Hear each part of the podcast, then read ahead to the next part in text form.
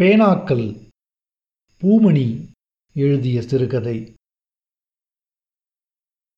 அவன் தாத்தா ரொம்ப நாளாய் ஒரு பேனா வைத்திருந்தார். அவன் சின்ன வயசாயிருக்கும் போதே அவர் பையில் இருந்தது.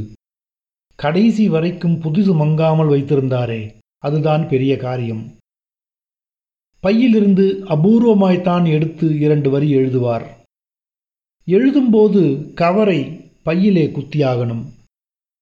பேனாவுக்கு பின்னால் சொருகி எழுதுவதே இல்லை. கை நடுக்கத்திலும் தானாகவே மையடைப்பார். வெள்ளை துணி வைத்து மெனக்கெட்டு துடைத்து வெண்கலக்குடம் மாதிரி விளக்குவார்.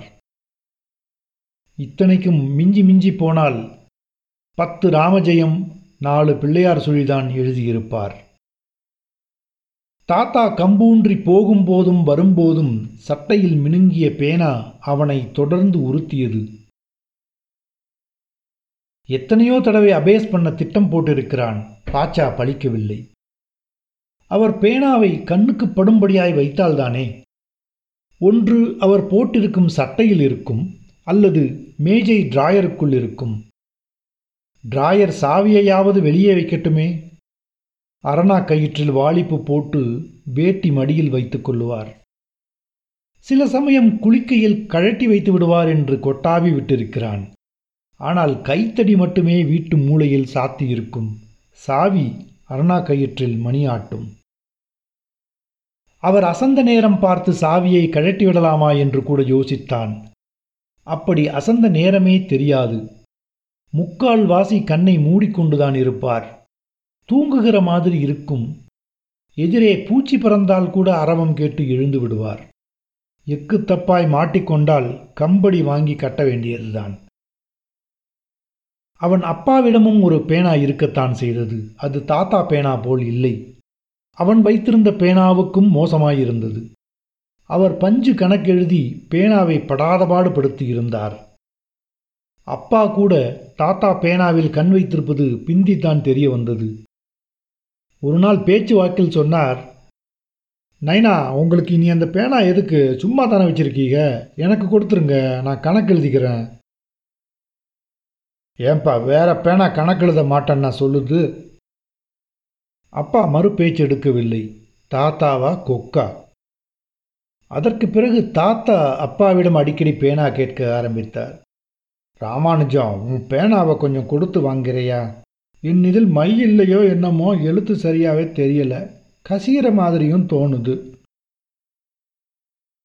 அப்பா முணுமுணுத்தவாறே பேனா கொடுப்பார்.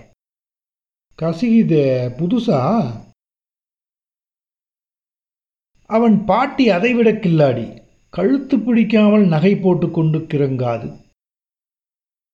அவன் அம்மாவும் எத்தனையோ பிரயத்தனம் பண்ணி பார்த்து விட்டாள், மசியவில்லை. பாட்டி குளிக்கும்போது நீட்டி முழக்கி கூப்பிடுவாள், "நாகலட்சுமி, ஓரெட்டு வந்து முதுக தேய்ச்சி தண்ணி ஊற்றிட்டு போயிரு." அம்மா காசலையாய் போய் உடம்பெல்லாம் தேய்த்து விடுவாள். கழுத்தோரம் தேய்க்க வரும்போது மட்டும் பாட்டி சாதாரணமாய் சொல்வாள், "இனி நான் தேய்ச்சிக்கிறேம்மா, நீ போய் வீட்டு வேலையை பாரு." திரும்பும்போது அம்மா சத்தம் கேட்கும், "அவ்வளவு சாமானமும் கழுத்தில் போட்டு குளிக்கிகளே, அடிக்கடி தண்ணி பட்டா என்னத்துக்காகும்? கண்ணி இத்து போகாதோ?" அதற்கும் கூட பாட்டி நடுக்கத்திலே பதில் வைத்திருப்பாள், "ஆமடி அம்மா, தண்ணிக்கு இத்து போகிற சாமானும் செஞ்சு கொடுப்பான் பார் எனக்கு." அம்மா வெளியூருக்கு போகிற சமயம் நகைகளை இரவல் கேட்டால் கூட பாட்டி கொடுப்பதில்லை. "காலம் கிடக்கிற கடையில் சாமான் போடவா முடியுது?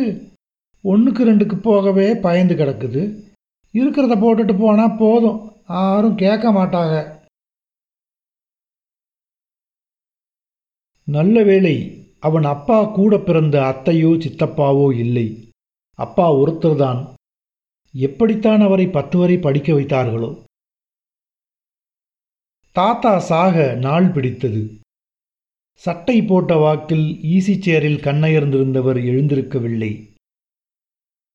சட்டை பையில் குத்தியிருந்த பேனாவை அப்பா எடுத்து அவர் பையில் சொருகிக் கொண்டார். அவன் கல்யாணச்சோறு தின்றுவிட்டுத்தான் கண்ணை மூடுவேன் என்று அடிக்கடி சொல்லுவார் தாத்தா. பாவம், அதுவரை கூட்டில் உயிர் தங்கவில்லை. அந்த யோகம் பாட்டிக்குத்தான் அடித்தது. அவன் வாத்தியார் வேலைக்கு போய் கல்யாணம் முடித்து ஒரு மகனை பார்க்கும் வரை திடமாகவே இருந்தாள். எத்தனையோ முறை உயிர் இந்தா போகிறேன் என்று மிரட்டி முடக்குவாள். இரண்டாவது நாள் புடைத்தெடுத்த மாதிரி எழுந்து வெயில் காய்வாள். அம்மாவும் பீ மூத்திரம் எடுப்பதிலிருந்து சகல வேலைக்கும் சளைக்கவில்லை. அவன் மனைவியும் அம்மாவும் நான் முந்தி நீ முந்தி என்று பணிவிடை செய்தார்கள். கானாக்குறைக்கு அயலூரிலிருந்து அவன் அக்கா வேறு வந்து இருப்பு போட்டு கவனித்தாள். கடைசியில் தாமதமாய்த்தான் 3 பேருக்கும் பாட்டியைச் சுற்றி உட்கார்ந்து அழ வாய்த்தது. மயானத்திலிருந்து அப்பா கொண்டு வந்த பாட்டியின் நகைகளை அம்மா வாங்கி கொண்டாள். அவ்வளவையும் மறுநாளே மஞ்சள் தேய்த்து கழுவி அழுக்கெடுத்து கழுத்தில் மாட்டிக்கொண்டாள். அவன் அக்கா அதற்கு பிறகு அவ்வளவாய் வீட்டுக்கு வருவதில்லை. முக்கியமான காரியத்திற்கு வந்தாலும் அவன் மனைவியுடன் தான் பெரும்பாலும் பேசிக்கொண்டிருந்து விட்டு புறப்படுவாள். தாத்தா பேனாவை அப்பா வைத்து கொண்டது அவனுக்கு கூட வருத்தந்தான். வெளியே எவ்வளவோ நல்ல பேனா விற்கத்தான் செய்கிறான். எல்லாம் தாத்தா பேனாவாக முடியாது. எந்நேரமும் தங்கமாய் மினுங்கும், மூடியது கீழ்பாகம் எது என்று கண்டுபிடிக்க முடியாதபடி திரடில்லாத வழுவழுப்பு, பேப்பரில் வைத்தால் பொறிந்து தள்ளும். முந்தி ஒரு நாள் எழுதி பார்த்தது. வைத்திருந்தால் அப்படி பேனா வைத்திருக்கணும். பள்ளிக்கூடம் போய் கொஞ்ச நாளில் அவன் மகன் பேனா கேட்டு அடம்பிடித்தான். ஒரு பழைய பேனாவை எடுத்து ஒக்கிட்டு கொடுத்தான். அது மறுநாளே இருந்த இடத்தில் வாய் பிளந்து கொண்டு கிடந்தது. அவன் வைத்திருந்த பேனாவையே கேட்டு அழுதான். அவனுக்கு ஒரு யோசனை தோன்றியது. அப்பா மேஜை பக்கம் கை காட்டிவிட்டான். அவ்வளவுதான். அவர் குளிக்கப் போன சமயம் பேனாவை எடுத்து தரையில் எழுதி பின்னால் வளைத்து நெக்கை திருகி மறை கழண்டு ஆட்டம் க்ளோஸ். தாத்தாவை போல் அப்பாவுக்கு முன்னெச்சரிக்கை கிடையாது. அப்பா பையனை பிடித்து கண்டபடி காதை திருகி வீங்க வைத்த பிறகும் கோபம் தணியவில்லை. எல்லோரையும் திட்டி தீர்த்தார். வீட்டில் புள்ளையா பெற்று வச்சிருக்குதுக, கால சனியனா இறக்கியிருக்கானே, ஆகமான பேனா போச்சே. என்னமோ பேனா போனதுக்கு போய் பிள்ளைய இந்த பாடுபடுத்தியிருக்கீங்களே, இது இல்லைன்னா வேற ஒன்று வாங்கிக்கிறது. உனக்கு என்ன தெரியும் அறிவு கிட்டவளே, இப்படிப்பட்ட பேனா எவங்கிட்ட இருக்கும்? அவனும் அவன் மனைவியும் ஒன்றுமே பேசவில்லை. பிறகும் 2-3 நாட்கள் பையனை அவர் கண்ணில் படவிடாமல் வைத்து கொண்டதோடு அவன் பேனாவை பத்திரப்படுத்தவும் செய்தான். தாத்தா பேனாவுக்கு எங்கும் நெக்கு கிடைக்கவில்லை. அவன் கேட்டான், அதை என்கிட்ட கொடுத்துருங்களேப்பா, எப்படியாச்சும் நெக்கு சம்பாரித்து எழுதிக்கிறேன். நீ சம்பாரித்து எழுதி கிழிச்சது போதும், அது எங்கிட்டே இருக்கட்டும். அவர் வேறு பேனாவை எழுத பயன்படுத்திய போதும் தாத்தா பேனாவை ஒரு பார்வைக்காக பையில் குத்திக்கொள்ள தவறுவதில்லை. ஒரு நாள் அவன் பள்ளிக்கூடம் கிளம்பிக் கொண்டிருந்த போது பையில் பேனாவை கவனித்துவிட்ட அப்பா கேட்டார், நல்ல பேனாவா சம்பாரிச்சிருக்கைய, இன்னைக்கு ஒரு நாள் எழுத கூட என் பேனாவை ரிப்பேருக்கு கொடுத்துருக்கேன். அவனும் தயங்காமல் சொன்னான், இது ஏற்கனவே ரிப்பேர்ப்பா, சும்மா கிடந்துச்சு, இன்னைக்கு தான் ரிப்பேருக்கு கொடுக்கலாம்னு எடுத்துகிட்டு போகிறேன். 4வது நாள் அவன் ஒரு விழாரை எடுத்துக்கொண்டு மகனை விரட்டி விரட்டி அடித்தான். எல்லோரும் பிடிக்க பிடிக்க அடித்தான். அவன் அப்பா மிரண்டு போய் கண்டித்தார்.